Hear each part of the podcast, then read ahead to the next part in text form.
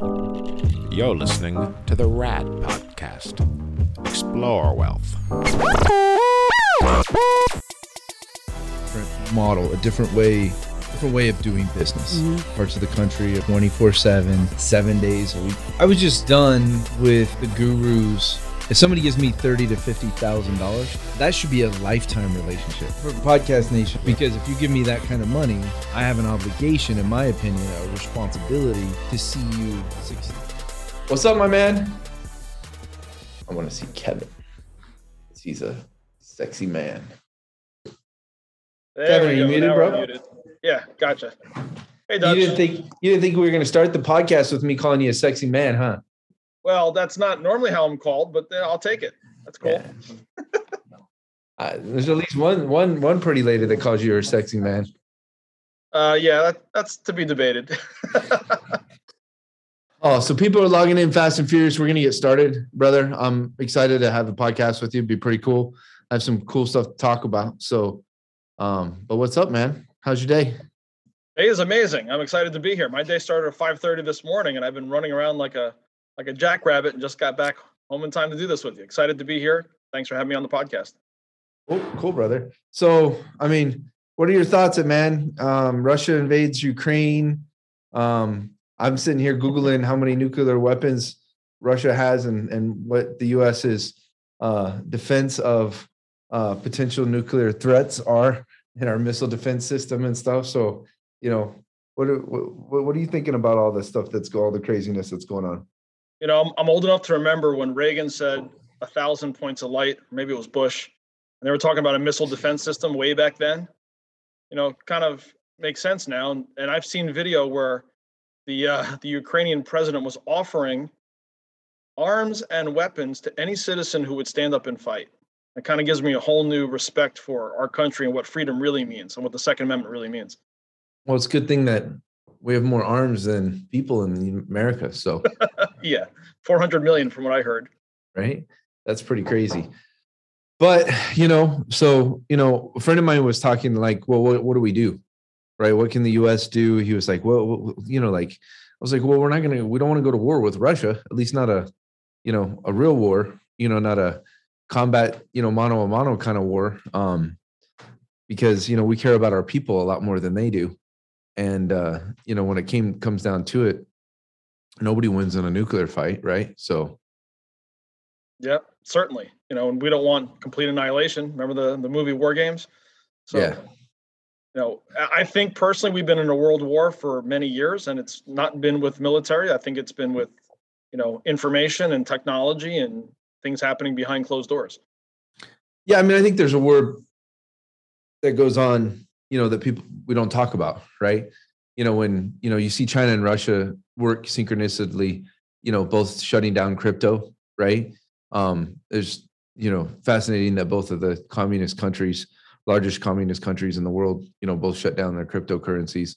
Um, you know, it's kind of interesting to watch. But one of the things my friend asked me, he was like, he said, he said, well, why do we sell them stuff and give them money and make them money if they're at you know, at a cold war with us. And told him, I said, you know, I don't know, I don't know if I really have that that answer. So I said, you know what, let me ask Kevin tomorrow and see what he thinks. I'm throwing stuff at you right off the bat, bro.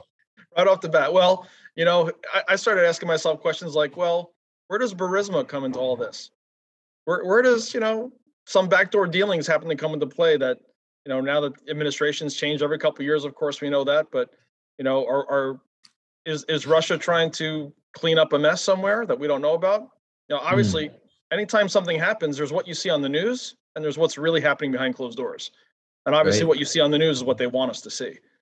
You know, without mm. becoming too much of a conspiracy theorist that Well, I mean, I think there's conspiracy theory and there's reality, right? You can play around with conspiracy theory and say, you know, why are the two richest men in the world building their own spaceships, you know, to leave our to leave our world? Or you can say, you know, for I was saying, if you go back and look, you know, a video, you know, 12 months, 18 months ago, I was definitely saying I feel like we're at a cold war, you know, with Russia and China that people don't talk about, or you can call it a digital war. Um, and I feel like, you know, there's a good chance that, you know, Russia will invade more countries. And, you know, the scary thing is if, a, you know, one of those countries does what they do and then realize they can handle the repercussions, then what do they do next? Right. They can just keep going until someone stops them. So, you know, it's fascinating. You know, the market's been insane, right? The last 24 hours, just trying to tell people they want to listen. Um, you know, I was communicating and let them know, like, hey, stock's about to be a yo-yo again, um, and those kind of things. So, I mean, you're you're an investor. You know, how are you looking at you know the general landscape? You know, it's funny because uh, when people hear the word investor, they automatically think paper assets. They think stock market, and and some people just don't even really think about the stock market. They just think about the Dow Jones. Like, oh, the market's up, the market's down. Okay, they're talking about 30 different companies. As an investor, I don't really keep a lot of my portfolio in paper assets. I put it into real estate, I put it into physical silver, I put it into other things that are not going to fluctuate with the changes of war or the changes of the stock market crash. So, you know, I like to hedge my bets. I, have been investing in, in real estate and silver for many years. And so if the if the stock market goes up or down, it doesn't really affect me too much. I mean, I know silver's up to 25 today, and I've bought silver for much cheaper than that. So, you know, I know my real estate's going to go up in value. It's going to go up in equity. There's going to continue to be rent coming in, and I know that there's going to continue to be a profit on a flip. So, I'm not so concerned with paper assets at the moment. Yeah, I mean, it's just interesting. You know, like when you first, I think when you first, I first met you, you were transitioning between uh, careers and uh, were you in the jewelry business? I'm trying to trying to remember when I first met you. Yeah, so I remember. Let's see, I think it was around 2017, 18. I think it was 2018, and by that point, I had been in the jewelry industry for almost 25 years. Mm-hmm. The first 20 years of that, I had spent running very high-end luxury stores, including three flagships on Madison Avenue in New York City. And at that point, you know, I had already been through a divorce. I had three young children. I was trying to find a way desperately to get out of retail. I'd spent 20 years running stores and I just I wanted out. You know, I just I was spending nights and weekends working in stores. I was commuting 2 hours into New York City. I would every holiday I'd be that guy that would get up early on a Friday after Thanksgiving and go into my store. And so I wanted out. And when I met you, it's because I had been following some of the stuff on social, but following some of the the trips you had been doing and some of the properties you had bought at auction. And I met you and, and unfortunately also your brother at one of the uh, auction trips in Philadelphia. Yeah, I, I find that, you know, people that have been in your position, right? Um, if there's any way to mute the dings, that would be amazing. I find people in your position over the years, right, that are that are grind, work hard, work their absolute butts off. Like one of the first things you said when you jumped on today is like, I've been up since 5 a.m. Right um, I find that people that get into that retail grind, um, I find that it's hard for them to even have the bandwidth to think outside of their day to day because their day to day is so intense and overwhelming over yeah. their over their whole life. And I know Dory, my brother Dory, came from that world, you know, a different industry, but still the same same retail world. And it's tough. It's tough when you're trying to, you know, establish a family, you're trying to establish a life, you're trying to build foundation, you're trying to build wealth. And so when you came to us, you know, financially you weren't in, you know, desperate places, but you weren't in in a great place, you know, by by any means at all. So, you know, talk to me a little bit about, you know, that leap of faith, you know, with with, you know, us and and you know, cuz you're in a, you know, really pretty good financial place now. So kind of just share everybody with that journey a little bit. You know, I imagine I was probably at the point that a lot of people in America are at. You know, they're working their job, they're living paycheck to paycheck, they're struggling to get by. You know, they've got their mortgage or their rent, and they're they're paying their car payment and their bills and whatever it may be. And I was in that position. You know, I had I think in my early 20s thrown a little bit of money into my 401k, and I had been watching you guys for probably a few years. And when I went on that trip, I got that that trip in Philadelphia where we analyzed, I don't know, maybe 100 properties, and we went to visit 50 of them and walked the properties and peeked our eyes through the doors and peeked into the windows, decided what the repairs would be, decided what the you know valuation might be, you know, if it were fixed up, the after repair value, and then actually analyzed it and went to the auction and bid on them. And and seeing that process, seeing how it is all done, and more importantly, seeing you and Dory, that's what really that's what really turned it around for me because you know in the retail world, you know, especially in, in, luxury goods and jewelry and watches, you meet a lot of people. You meet a lot of people who are wealthy. You meet a lot of CEOs, celebrities. I went to a lot of black tie affairs. I got a pretty good idea of how to read someone. And just sitting down at lunch with you and Dory after going through this process and just seeing how genuine you were and how authentic and how real and how you really came across with like a servant heart to teach people how to do this. That's what really impressed me. And so, you know, I I was not in a financial position where I could just say, "Hey, I'm going to join the inner circle. I'm I'm going to go bid on properties," because I couldn't do it all myself. But I did figure out a way that I wanted it badly enough that I would take my 401k money, put it in a self-directed IRA, and transition that to help invest into the REIT. I mean, explain that to people a little bit because I think you know as we explore wealth and different things, people don't understand you know all of the different aspects of what they can and they can't do, what's potentially what's available to them out there when it comes to wealth and it comes to investing and stuff. So you know, take us take us through that a little bit. So, like I said, I was probably you know just living paycheck to paycheck. I had I had my house, I had my mortgage, I had all my bills. I didn't have money put aside necessarily to invest. In other, in other words, what I wanted to do was I wanted to buy properties, I wanted to flip them, I wanted to rehab them, I wanted to have you know hire contractors, but I didn't have that set aside. What you guys provide is a way to do that. So I had money sitting in a 401k. Now, when it's in a 401k, you know those advisors they decide what to do. They say I'm going to put it in this you know S&P 500 fund, or I'm going to put it in this you know mutual fund that charges fees. And at the end of the year, maybe your maybe your portfolio went up 10%, but then if you look at all the fees, all those fees are eating away at your returns. So I started to learn a lot about financial education, and I'm going back, you know, even even 10 years ago, reading books and trying to find out how the wealthy did it and and what did they do to create wealth. Well, I've never heard of anybody except maybe Dave Ramsey who really says put money in a 401k or a mutual fund, but I've never heard of anybody who retired wealthy because they had a, a Fidelity 401k. So I I decided after doing a lot of research that the way to do it was to pull that out and put it into a self-directed IRA. So I rolled it over, and in a self-directed IRA, you can tell the custodian where to invest. Now, maybe you want to have them invest it in paper assets, in a, in a company or a fund or a REIT or in something else or in precious metals. And so after doing my due diligence, I looked at a lot of different companies, a lot of different investments, you know, doing things with uh, developers or real, realtors or builders. And I decided to take my 401k money put it into a self-directed IRA with one of the, the big custodians. Then from there, I directed it towards you guys to invest with you. And I've been extremely happy since then. It's done very well for me.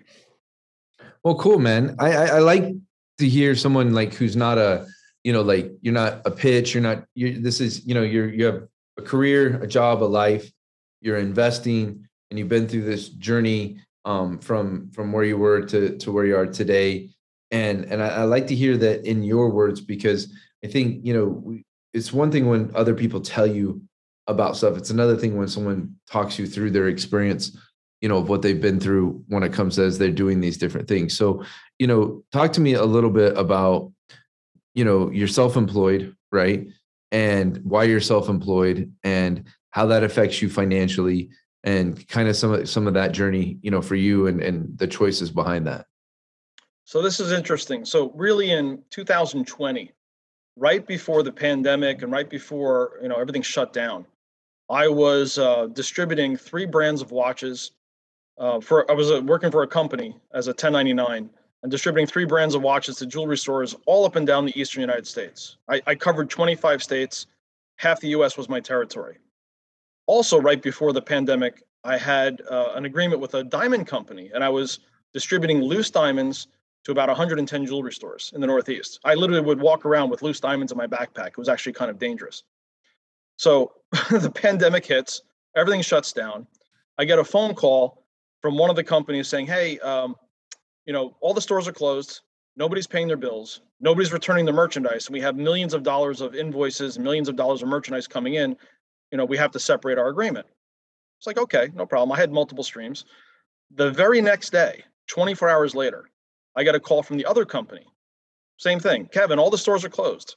Nobody's paying their bills. The stores don't even know how to make sales. They're not, they don't have customers. We have to separate our agreement. And so here I was, probably three months without income because I realized that my income was dependent upon jewelry stores making sales. And so I decided to look at different industries. And after 25 years of being in the watch and jewelry business, at the top of my game on Madison Avenue, I said, okay, let's look around and see what's happening. Now, if you remember, the government was shutting everybody down except what they called essential. And those essential businesses were like, you know, food and pharmaceuticals and things like that. And I didn't want to work for a pharmaceutical business or a food Hey, company. our, our our investment fund was seen as an essential, even though I didn't understand that. But our education company was non-essential, which which kind of blew blew my mind because I thought education was more essential. But keep keep on going. So around May, I think May of 2020, I made a career shift and went into the home improvement business. Now, like, why would you do that? well, it was considered essential. Um, we still didn't know what was going to happen, but I Did traded you my do that because because you had to do something?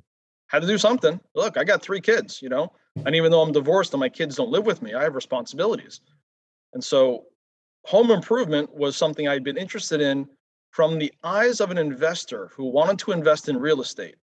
I wanted to learn more about this because, you know, I'd, I'd been involved in some rehabs, saw how difficult it was to do my own thing or hire contractors. I'd been involved with other real estate investors on, you know, fix and flips and wholesaling and buying rentals. So I said, let me do this full time. This is my career now. And I went to work for a company that does windows and doors. Did exceptionally well in the first 12 months. I sold three and a half million dollars, but really got to understand a little bit about the rehab process, what the crews do, and and you know the the work required, you know, from manufacturing to installation. Then I went one step further and took that information and, and trained salespeople and now opened up a solar business. Because if we're talking energy efficiency, you know, people are looking to lower their bills. And how do they do that? Well, there's different ways of, of making a rehab, you know, energy efficient. It's funny how convers how conversations speak, you know, spark conversations, right? So Sure. you know one of the things we're looking at is so we've been looking at you know some bigger different farms right um as an investment vehicle and so one of the farms we are looking at has uh no power to it right and so i was talking about well how do we play a bigger game right and i think one of the things in my journey of wealth people don't understand playing a bigger game they don't understand taking yourself through multiple different levels right and I'll give you kind of an example. So we were on the phone with uh, Facebook this last week. We do advertising, spend a lot of money on advertising with Facebook, right? And you know, we're you know exploring deeply the research behind investing in the metaverse, right? And and I said, you know, while we're on the phone talking to him about advertising, like, is there anything else you can do for us? I said, well, you guys have spent $22 billion building your metaverse. Do you have a metaverse team that I can jump on the phone and talk about advertising and talk about investing in, in the metaverse and what does that look like? And they said yes, right? And so, you know, I'm gonna have a pretty good conversation, you know, next week with uh, some people, you know, from Facebook about their metaverse and about things and exploring their metaverse and stuff. But it's that one step deeper, right? And so I start thinking about you with solar panels, and I also think, no, you know how to sell, right?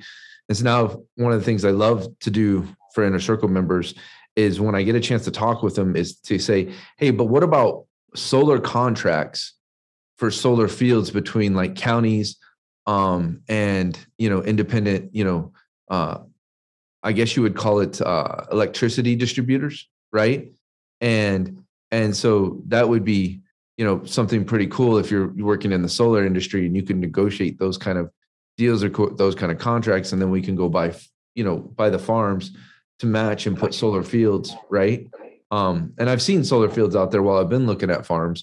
So obviously we know. I mean, if you've ever been between California and Vegas, you guys see the largest solar field I've ever seen. I'm sure there's bigger ones.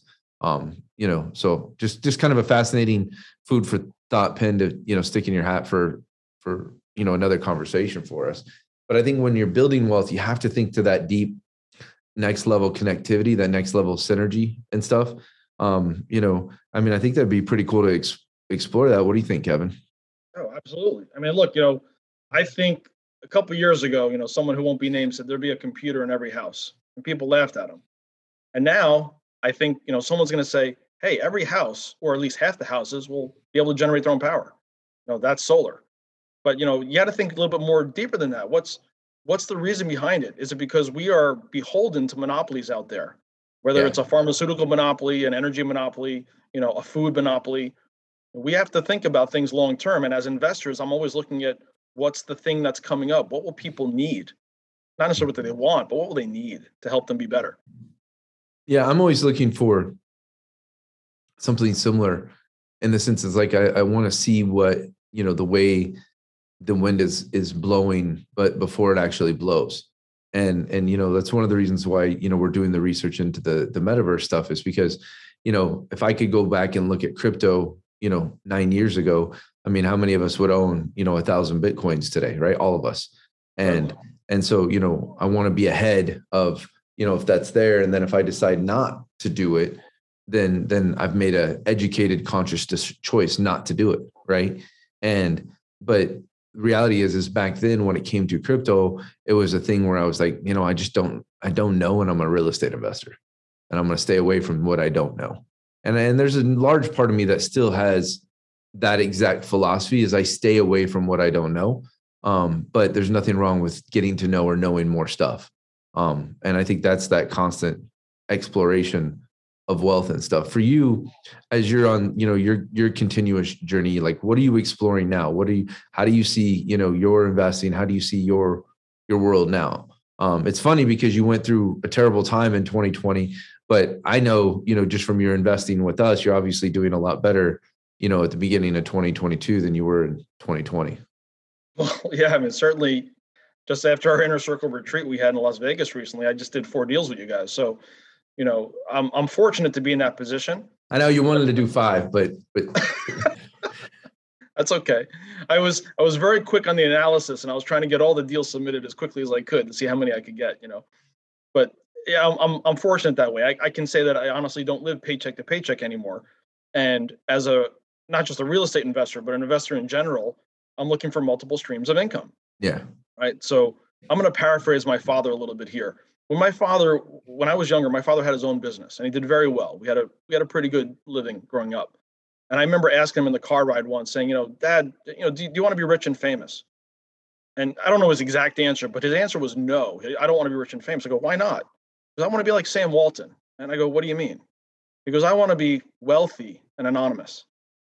And so my mentality thinking was i'm never going to get wealthy well, that's just great. We got you on the podcast. We keep you anonymous yeah. So the anonymity is not going to be there. But the point was, you know, I don't want to be the the NBA star who buys a $10 million home and three years later he's broke. I'd rather live under the radar, you know, like you see in the millionaire next door.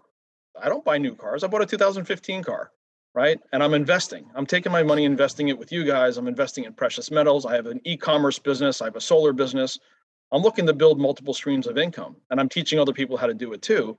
Because, you know, if, if they're stuck in a job for 40 years. Then what? They retire, they take their 401k. Most people die in a couple years after they retire. What kind of life is that? life should be enjoyed and lived.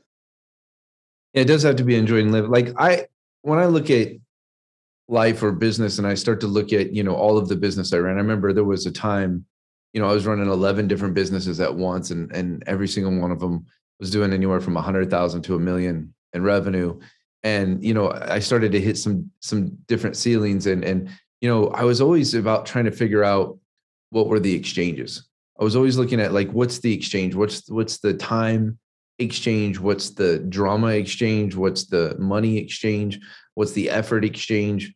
Right? And all of these things that like when i'm evaluating like where i'm going to put my time and effort it's all into the exchanges. And and and uh, so i look at and I try so I try to evaluate everything when I make decisions. Like a great example is like, you know, I really believe that, you know, there's a time where we could build a rad university, you know, for wealth.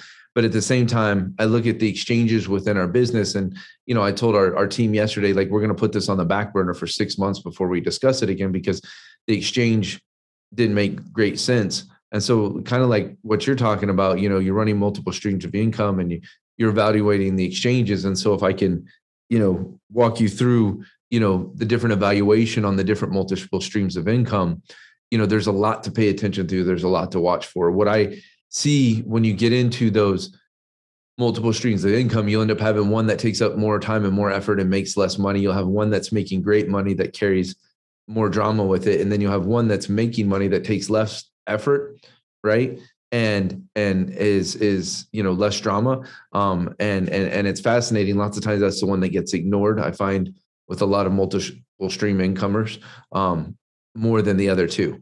Um and and it's kind of fascinating as you go through your time exchange um and monitoring your time. I don't know if you've done a, a time map of your personal time but it's it's pretty wicked when you actually do a time map of your personal time like where you are spending your time where you're spending your effort, where you're spending your energy, um, especially when you're a grinder. Um, and I used to be a grinder for a long time, and I still grind in a lot of ways. There's still a lot of that in me. I mean, I woke up, you know, as a child, I was waking up at 4 a.m. every day doing paper routes, you know, for a decade.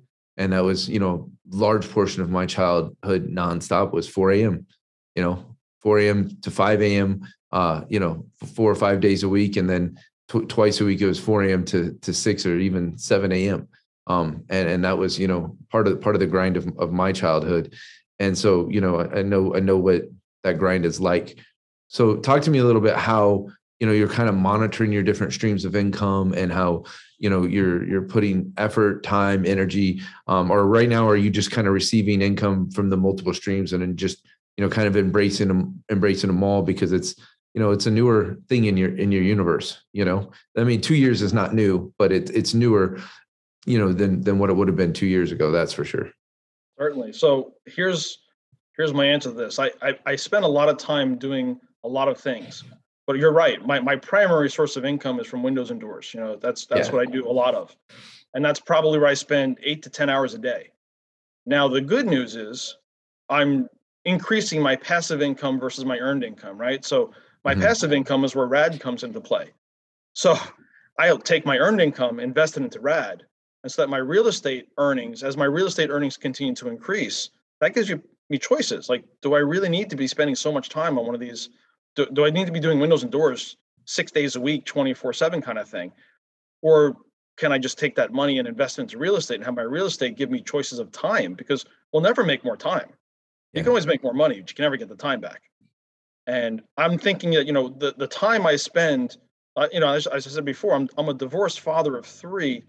My time is really valuable with my kids, just like I know is with your sons. And every two weeks, I drive four and a half hours from New Jersey to Massachusetts to spend a weekend with my kids. I don't do work when I do that. Yeah, my guess- my wife's out of town right now, and I've been you know working pretty pretty seriously the last the last couple days on some initiatives, and I'm like tomorrow I'm not working. Tomorrow I'm taking the boys on jet skis. I'm gonna take them out on the ocean. I'm gonna enjoy some time with them, right? And and I'm gonna surrender to you know life. And it's not when you when you have that natural hard work ethic kind of DNA in you, um, and I was talking to someone the other day and they said, no, I never felt any guilty at all when I stopped, you know, when I didn't, when I don't work as hard or I didn't, I take time off and different things. I'm like, really? That must feel good. Cause for a long time, when I would take time off, I, I'd almost feel like this weird sense of laziness, this weird sense of guilt. And I don't feel that any, I don't have that anymore, but there was a time in my life when I used to kind of go through that, that time off, you know, kind of, kind of, kind of paradigm as I go through, you know, personal, you know, mental evolutions. Certainly. I mean, and every Saturday when I go up to Massachusetts, you know, I sometimes I have like a conference call in the morning for half an hour. And that matter of fact, this mm-hmm. Saturday I'll be leading my team on a on a training for 30 minutes, coaching them. And then I'm like, you know what? Shut off the brain, get in the car, go see the kids, and just go, you know, do video games, go axe throwing, go take them to archery, go see a movie. It's, it's father time, right? And it's think it's- important to me. I think it's fascinating because you're talking about Saturdays not working, right? And a lot of people are thinking about taking a vacation. Um, so it's it, it's interesting. You know, the mental pop is, and if I you know can pop you mentally a little bit, the mental pop is is when you take that decision and you put the full energy in it, and it's hard to do. There's transitions, there's money that's coming in, and different things, and it's about figuring out how and finding the exchange of the how. But when the time lapse shifts more to the passive income versus the time lapse that shifts to active income and the mental energy that goes goes into it you know there's there's crazy paradigms that begin to change and shift right and it's it's fascinating when you get to that place like right now i'm at a place now if i go spend an hour in a deprivation tank right that's more valuable to me um, than eight hours, you know, or 12 hours of, of active working.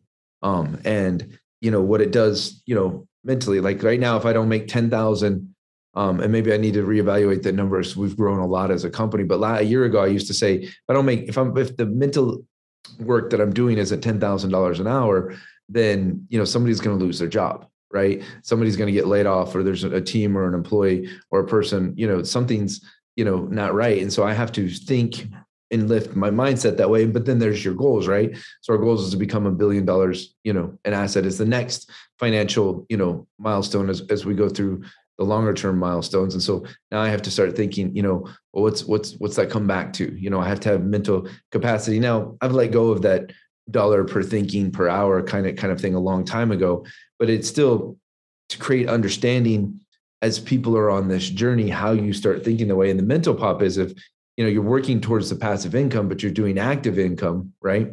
How do we start to adjust and create more leverage and more activity, right? Um, with your passive income. And so, you know, it's definitely, you know, food for thought, you know, as you go forward and stuff and, and, and you start to start to start to dive deeper. For you right now, you have passive income working for you. What's what's your, you know, what's the next, you know, two years, three years, a couple years for you look like? Like what are the goals? What what are the the active activities?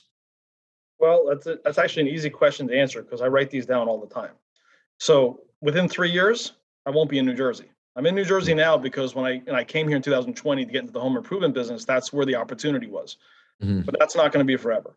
You know, I would like to go to a non-state income tax state like Florida or Texas or maybe Tennessee.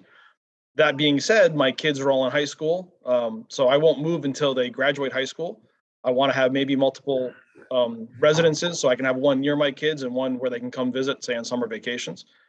Um, I would also say that the active income will eventually go away. Mm-hmm. It's not worth my time to do that.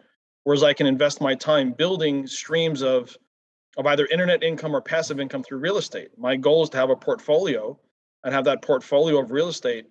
So you know, this, uh, be my lifestyle per se. I don't have to be wealthy. I just need to have enough that it replaces my active income. So I want my time back. Yeah, it's not it's, about the money.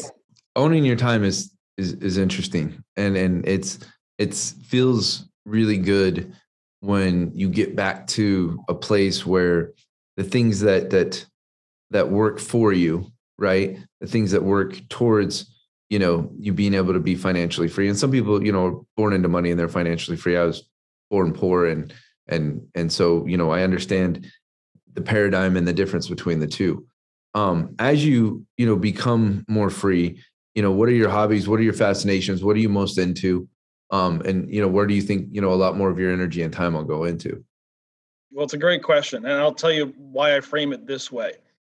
My mother died when i was 19 my brothers were very young at the time and then my father died when i was about 30 and i had just gotten engaged my, my daughter was on the way so i know my mortality is limited we can't you know pick and choose the time of our passing so my hobby is number one is to be a great father Number one is to instill in my kids. Bro, I'm making 200. Just just to be clear, I'm making 200. So, well. you know, I I want to make sure that I give them the gift of knowledge and wisdom and lessons before that time comes, whenever that time is. Now, in addition to that, my hobbies, you know, the things what I would do that if I didn't have to work, I would be very active in martial arts. I really enjoyed martial arts as a kid. I played little league baseball. I know you were a baseball coach. And I played baseball for eight years and I loved it probably my most fun sport. Um, I really enjoyed training in martial arts. I did it on and off for about 10 years in multiple disciplines. I also have uh, a cabin up in the woods in Pennsylvania on 80 acres around a lake. Very peaceful place to go. I would spend summers there at my grandparents. And, you know, I'd like to introduce that to my kids. I have to rebuild a house up there before I do that. And so there's there's things I want to do, including travel. Now, when I traveled for five years selling to watch stores, that wasn't fun travel. That was business travel you know, going to airports every morning at 5:30 in the morning and you know being in different airports every day. I'd like to go take my kids on a you know cross country trip, see all the state parks, maybe buy an RV, go to the Grand Canyon, just travel for three months. You know, but I need to have the time to do that because once you get the money, if the money is all earned from active income, you won't have the time. And so there's a lot to do before my time passes. And hopefully, not only will my kids learn it so that they don't have to go through the same kind of struggle, although I think struggles are good for people's character. I want to be able to leave them something that's not money. I want to leave them lessons, wisdom, and and you know intelligence to live their life. Well, leave, leave them some hard tangible assets too. It's always a good, good. Yeah, good a rental thing. portfolio. yeah, it's a good thing. My my kids already, you know, have you know money. I don't know where my son Micah always finds money. I don't know, like he finds it on the street, he finds it in the house, finds it on the couch cushions. He's five years old and and he he gives me money like on a weekly basis to to go invest, and it's fascinating because we don't do we haven't done allowances with them yet. Maybe we should. They're five and six, um, but even when they have money, they do the the the tithing, investing, saving, you know, stuff, and it's just fascinating to watch them because when I was growing up, there was no conversations about money other than the fact that you know go work and then give the money to my parents was kind of the conversation when I was a kid. Um, I don't think kids today have that same you know give the money to parent mentality, but maybe maybe they do. Maybe they do. Um, for you, I know you're big into survival. I know you're big into you know the journey of of you know America being a great country. Um, but I also know that we have threats you know that exist in this world. And and so how do you balance that? Like you're you're on this journey this pursuit of wealth. You're on this journey where you're making good income. You're working passive versus active income. But you're a strong believer in being prepared uh, being ready uh, for the worst case scenarios. And some people be like well if the worst case scenario is going to happen what's the point of building wealth because you know those things will disappear so you know some of those things you know are interesting as you talk through different conversations. So talk talk me through a little bit, you know, you know, kind of how you balance, you know, being prepared for for you know, in the simplest form, uh, a horrific nat- natural disaster, um, and it's more complicated form. You know, Russia invades invades Ukraine and and and sets off World War Three. So you know, those those are those are pretty insane things, but both are you know within the realm of possibilities in, in our world.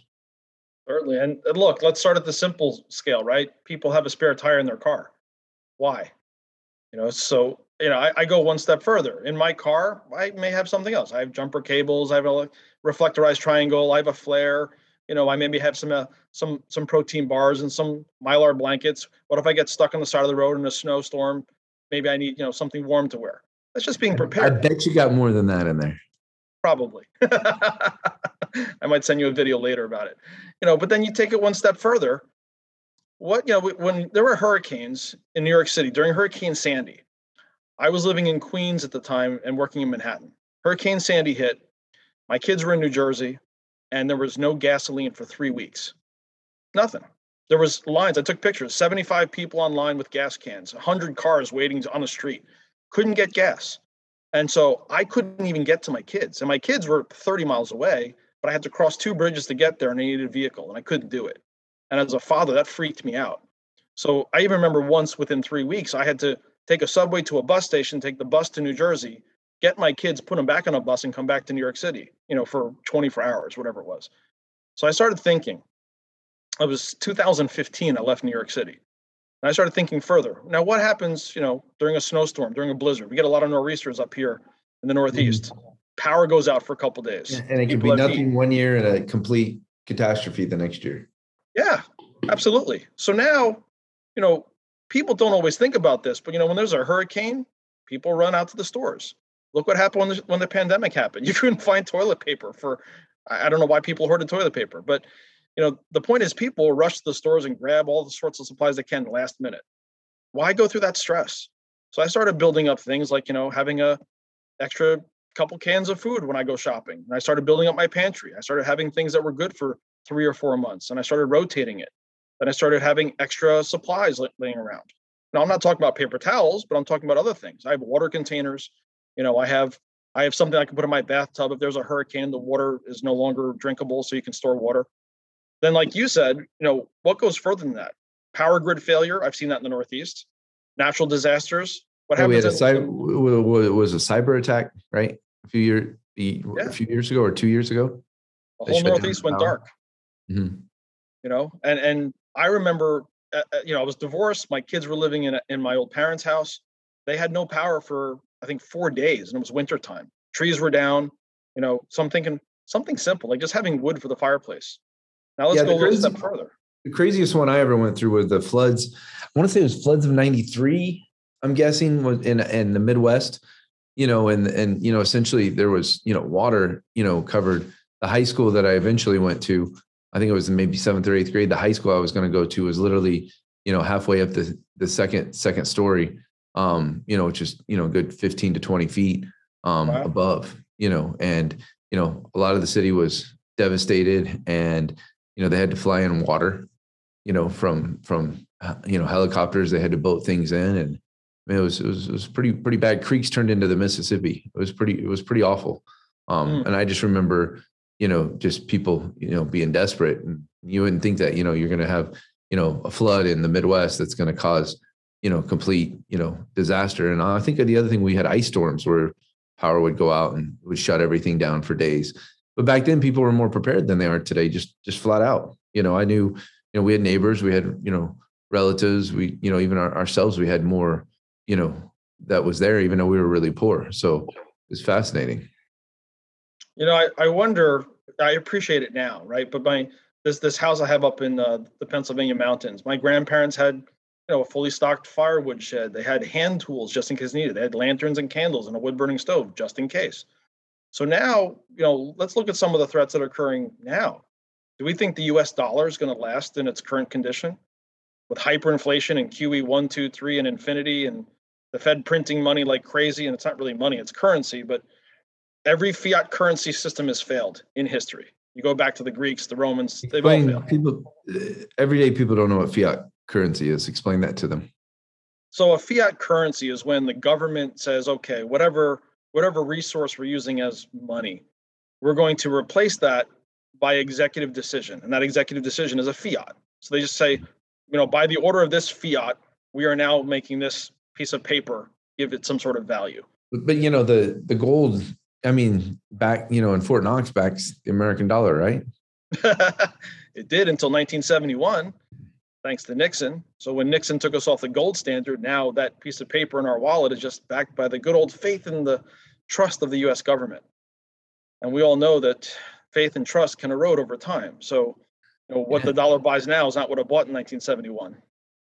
It's it's it's interesting because you look at you know history of currency and money and and you know I was I had uh, uh, Rachel Neighbors on and we're talking about you know history of money and she's you know has a pretty good understanding of of you know wealth and pretty good understanding of crypto and, and other things. And she felt pretty strongly, you know, we felt pretty strongly that the crypto was going to become an American currency. You know, there's going to be a, a cryptocurrency come, we think, released by our government someday.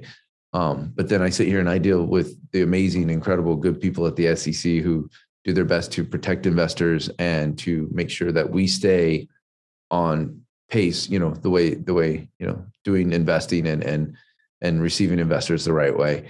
And but i see them you know they're working diligently to keep up with the crypto world.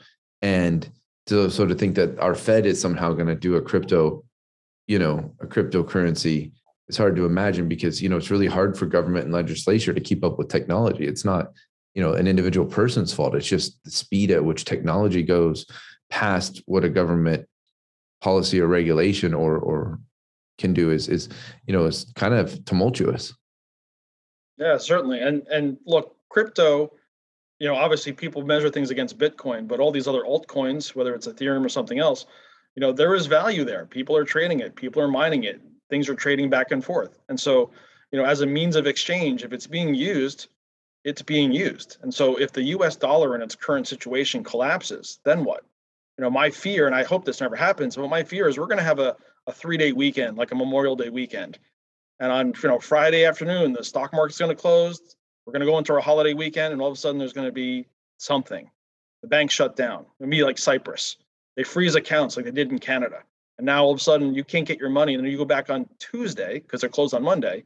And all of a sudden your account's frozen. Then what are you going to do? Yeah. I mean, it's one of the reasons I've always, you know, like I believe in, in buying real estate because I believe that no matter what happens in the universe, money goes up, money goes down, economy goes up, money economy goes down. Um, people always need a place to do business. People always need a place to live, and that's always housed by real estate. And so for me, I've always believed that no matter what happens in the world, by owning real estate and by owning a company that owns real estate, right? It's one of the better ways for us to safeguard, you know, our future when it comes to you know even in the worst economic situations. I also kind of believe that you know when foreign powers are buying american real estate and, and buying american businesses i think that's dangerous for us um, as as as a country. And, and and it's not my favorite thing. Um, and you know, we do have foreign investors, and I don't, you know, I, I, will never say that you know we don't have you know any foreign investors who invest with us, but those foreign investors are still investing in our company, which is an American company, and then our company is also buying American American real estate, and so it's still an American company owning American real estate. And so for me, I've always thought of you know 99% of our investors, you know, being Americans, buying back you know America, um, and buying it away from you know the the foreign interests um, that you know are allowed. To, by our government to have interest, you know, in, in, in America in ways that I, you know, I don't think is, you know, necessarily right. Um, and it's one thing for an individual person to buy a piece of property um, who maybe has dual citizenship um, and and those kind of things. It's another thing um, for a major billion dollar corporation to buy real estate in America or buy business is in America and take away American assets. So something you know in a in a we love the world every every you know countries in it you know to win it for for you know together for the universe i think is is is a naive naivety um in my opinion. Um because if you've been alive long enough there are people in the world who want to do good and believe in doing good and believe in helping their neighbor and believe in being a good neighbor but there's just as many or there's enough of the people in the world who believe the opposite. And so you know to to live in any other you know belief is i think i personally think it's a fantasy. Yeah i certainly agree. I mean look we i sent you that article the other day where you know a, a foreign company was buying up a big swath of the dakotas to produce corn and other materials related to corn. We know that farmland in texas has been purchased by foreign powers right? We know that big parts of california have been bought too. And when foreign powers own farmland in america what does that mean? What does that say? You know what it says to me is that now the American food supply is controlled by a foreign power.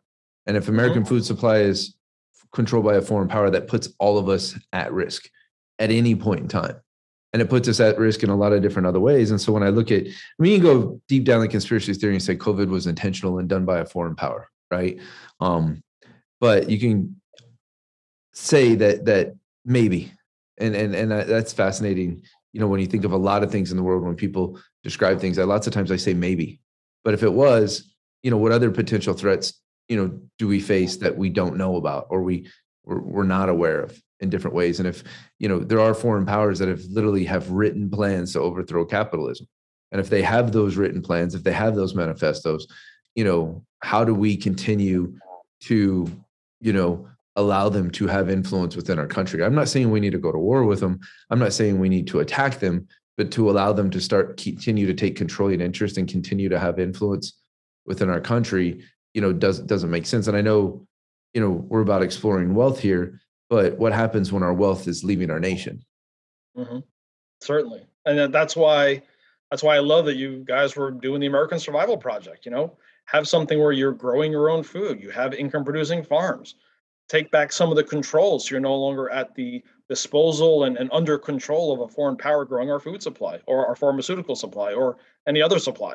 You know, we we need to be independent, not just energy independent, but food independent, water independent, land independent, currency independent. And it's it's a scary thought to think that, you know, yes, we are a melting pot. And look, my mother came from the Philippines, so I'm I'm a descendant of an immigrant.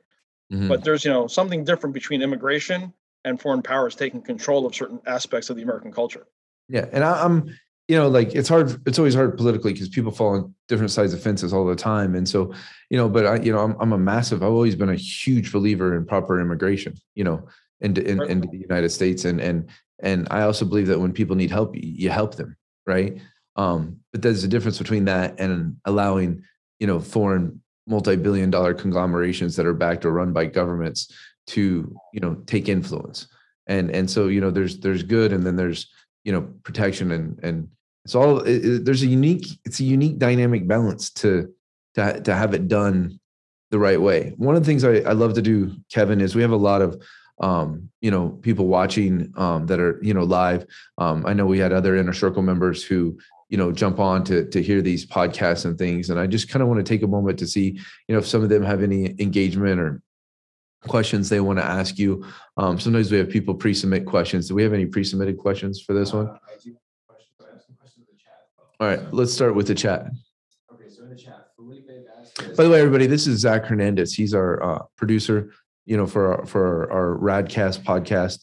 Um, and he's been doing an incredible job, but I've never properly introduced him, you know, um, to all of you. And you suddenly hear his voice. Um, we'll flip the camera around, but if you go on the website, you can see his, his pretty face. Um, at least his wife believes he's pretty. Uh, and only my wife believes I'm pretty. So, um, and so, but Zach, go ahead. Uh, so a question from Felipe it says, what made you join Rad Diversified and invest in the real estate deals? In other words, what made you decide going to join and invest with them? Yeah. So the question from Felipe was just kind of like, I, I'm just going to paraphrase Felipe. You know, your trigger, right? When you, you know, you observed us for years, right, before you got involved, and you know, there was a day and there was a time when you pulled the trigger when you said, "Okay, all right, uh, it's time." So, what was that trigger for? What was that trigger for you? What was what was that moment? There was two things, the really defining moment. So once again, I had I had been in the retail world for a long time, and really because I had lost my mother at an early age, I dropped out of college and did not pursue my dreams of going into the military, becoming an attorney. So I remember sitting in one of my stores. It was the week of Christmas, and it was like maybe the Thursday night before Christmas or the Friday before Christmas weekend. And I'm in my store at like 8 39 o'clock at night, not seeing my kids right before Christmas. I'm like, this is dumb. I am wasting my life. I'm sitting in a freaking store waiting for someone to come in and buy something when I should be playing with my kids and doing something related to Christmas, right? So I said, I need to find a way out of here. Now, yes, I've been following you guys for a long time. And back then, you know, when it was tax auction investors and I was looking at how to buy things through auction, I had also done some things on my own. Like I had tried to do some wholesaling, I had done some fix and flips, I tried to do the Kevin way, and the Kevin way wasn't working. So when I found that you guys already had a system, and I've been watching you for years, and I saw the, your your process on that Philadelphia trip, and I saw that you have a whole team of people. You do the contracting, you do the permits, you do the rehabs, you you have everything set in place, you do the financing. All you have is you you allow people in the inner circle to come in and partner with you. You're going to do all the stuff that would normally take up my time and probably years of, of learning to get the expertise.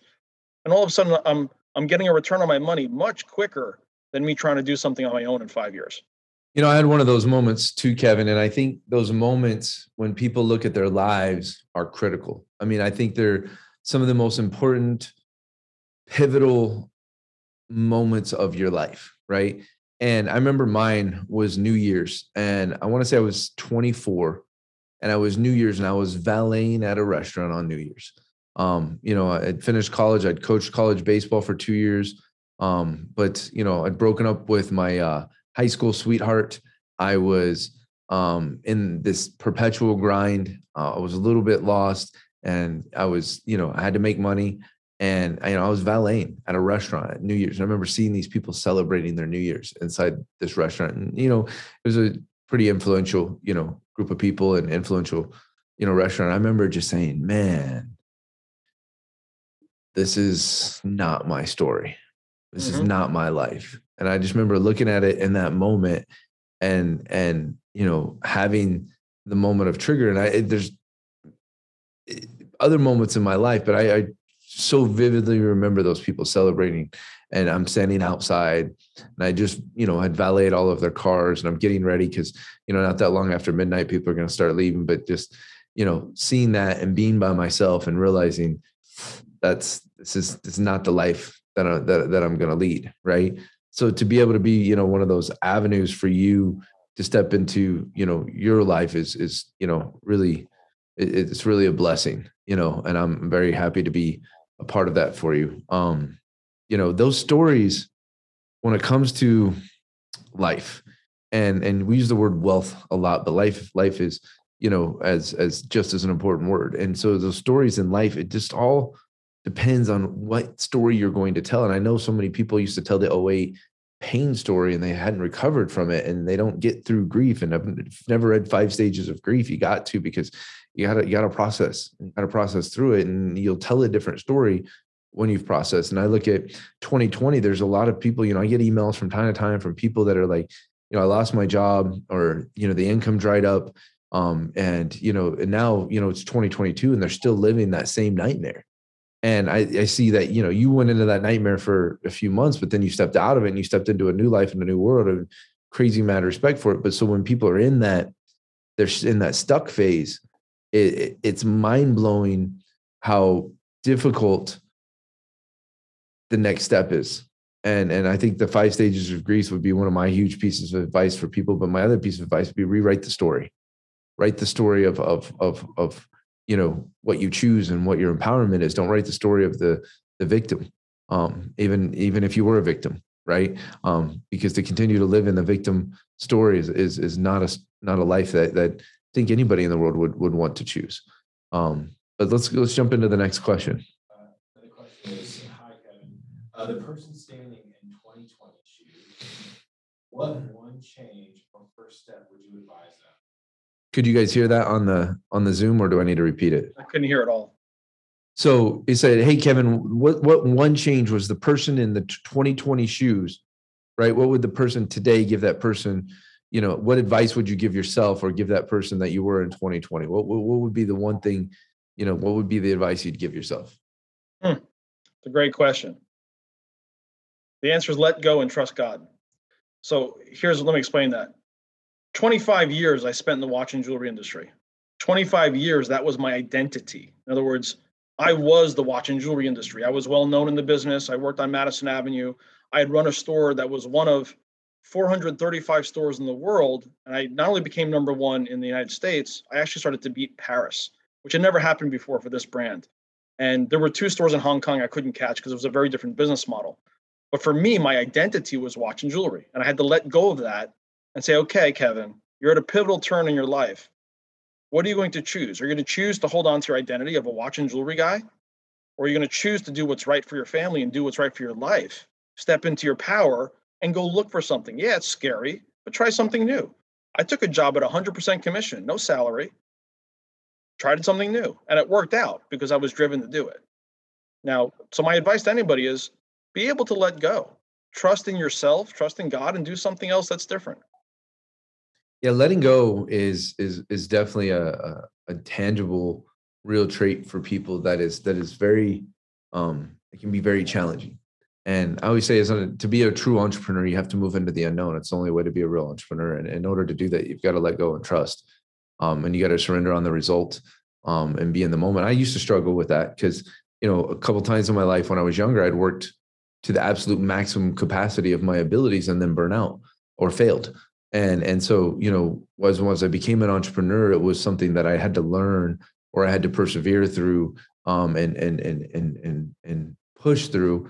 And and but when you think you're persevering through or pushing through you're almost building a barrier or a wall there you know when you when you realize that those things that you believe you're pushing through or you're trying to uh, persevere through don't exist then then it, it becomes you know simpler and easier. And what I mean by they don't exist is they've already happened. They don't, they're not, that they're not an actual reality, right? Things in the past aren't a current reality. They're just the past. And so those are, those are things. It doesn't mean that the past isn't a part of who you are today, or the past isn't, you know, relevant information today, but it's not real anymore. It's, it's gone. And then, and that's a, that's a fascinating thing for people, you know, and, and the future doesn't exist yet. So it, it's the reality. And and i know we all say you know the be present teaching but you know as you get deeper into that and understand it more you know that that mental processing is is a different um existence a different existence. And and i have never found a way to do it other than trusting god. Um you know others may may find ways to do it but for me it's to let go of those other two things is the only way i've ever been able to do it. So go ahead zach. Another question. Another question for you, says, question for. Except for foreign investors, is there any other big institutional investors like Vanguard or BlackRock, et cetera, that own part of Rad Hey, that's a really that's a really great question. Uh, the question is it's a question for me. Um, besides, you know, foreign investors, um, are there any other you know major institutional uh, that companies that own a large part of Rad or you know a good chunk of Rad or, or, or those kind of things? So let, let me be let me be crystal clear. We have some foreign investors. They do not own a large chunk or a large portion of um, of Rad, right? Um, we have some Canadian investors. We have uh, you know a decent amount of uh, Brazilian investors for whatever reason, and we have a, a handful of Chinese investors.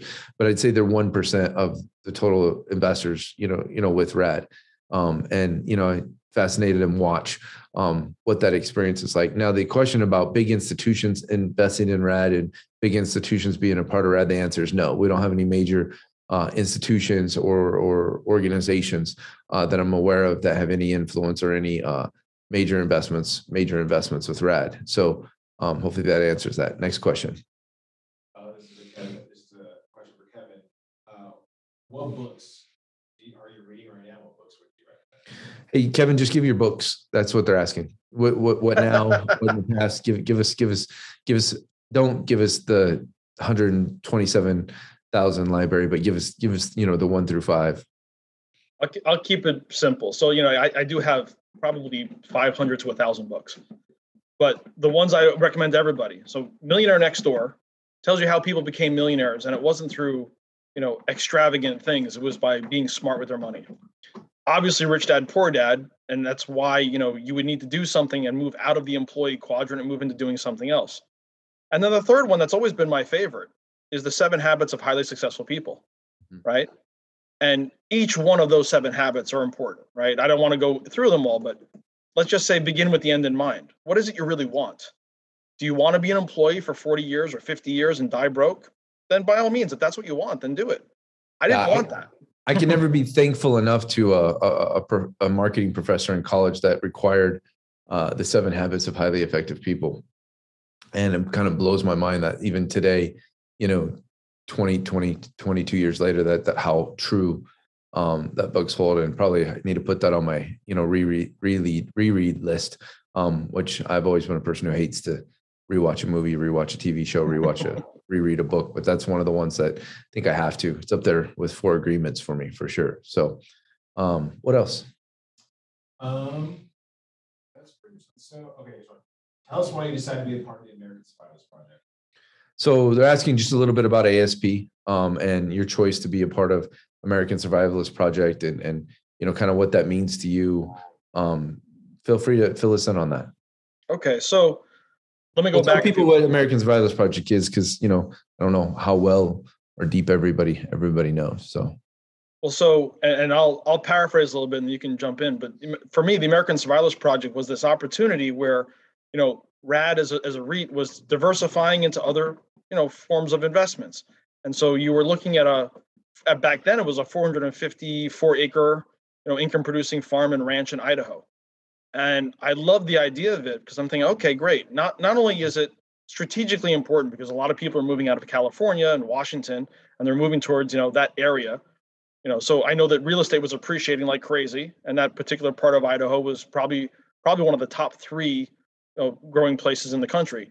But a place to have not only your own food but a place to have your own shelter a place to go and we're not talking like oh i'm going to bug out and hunker down i'm going to be in the caves and fight like the guys in afghanistan but i'm thinking it's a really smart idea to have property that's remote that's outside of a metropolitan center that's outside of maybe a natural disaster area, maybe away from the California fault lines. You know, smart place to have lots of land. and then the all sudden you California fire lines. Exactly.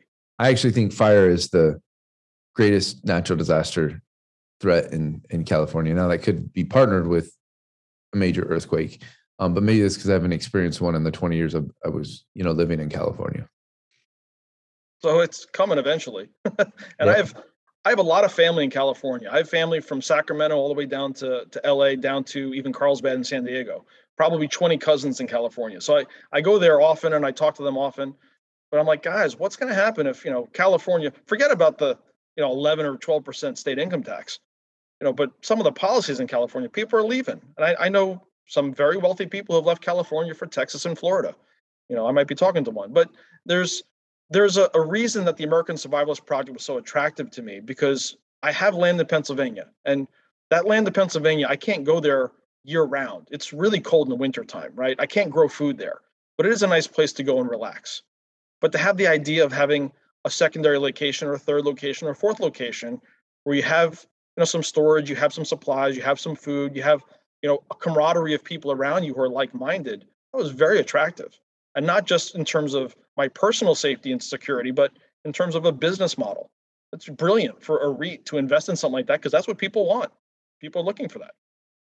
Yeah, awesome, brother. Well, thank you for being on today. Um, you share, Appreciate you it. know, a great many values and a great many beliefs that I have, and and you know, I hope to continue to, you know, support you and be there, you know, as you as you continue on on your journey and stuff. And I'm so glad to see, you know, I, I just remember, you know, the Kevin I met in 2018 and and you know i respected him and and you know believed in him and and so i don't mean to you know speak any anything other than positively you know about who you once were but i also know that the kevin that i know today has gone through so many evolutions and it's pretty incredible and you know thank you for letting me you know be a part of your part of your journey with that Well, thank you, Dutch. I mean, I look up to you. I've learned a lot from you, and over the past few years, I've evolved probably because I wanted to be a part of this community and this group, and so I look forward to many more years together. all right brother well it's a wrap great job i mean that was a really good podcast i think there's some incredible nuggets and information for people as they review and watch it and and i you know love that you know what you shared so appreciate you brother Thank you, Dutch. Appreciate you too. talk to you soon All right, bye. Thank you for listening to the Rad Podcast, an exploration of wealth.